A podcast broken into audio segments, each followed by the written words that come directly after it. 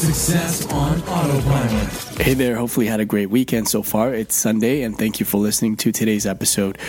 So, today I'm going to give away our free Zoom conference ManyChat template. So, with this template, you'll be able to create a meeting really quickly on the fly using Messenger and send that meeting invite over to uh, people on your friends list uh, on Messenger. So um, this way, um, you can essentially distribute that link a lot faster than having to go into the Zoom application and actually create a meeting there.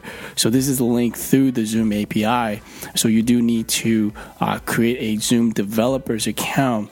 Um, I have an entire video tutorial to go with this template, so you can kind of check that out and then build it out yourself uh, but bulk amount of the flows um, and the external requests block are all built in this template, so I uh, will make it a lot easier. So if you have any questions, post it in the uh, Facebook group community, and I'm happy to answer it. So this will help people that are working from home and wanted to add this uh, to. I guess creating meetings on the fly. So thank you for listening, and I will speak to you tomorrow on Monday. AboutEmployee.com slash briefing.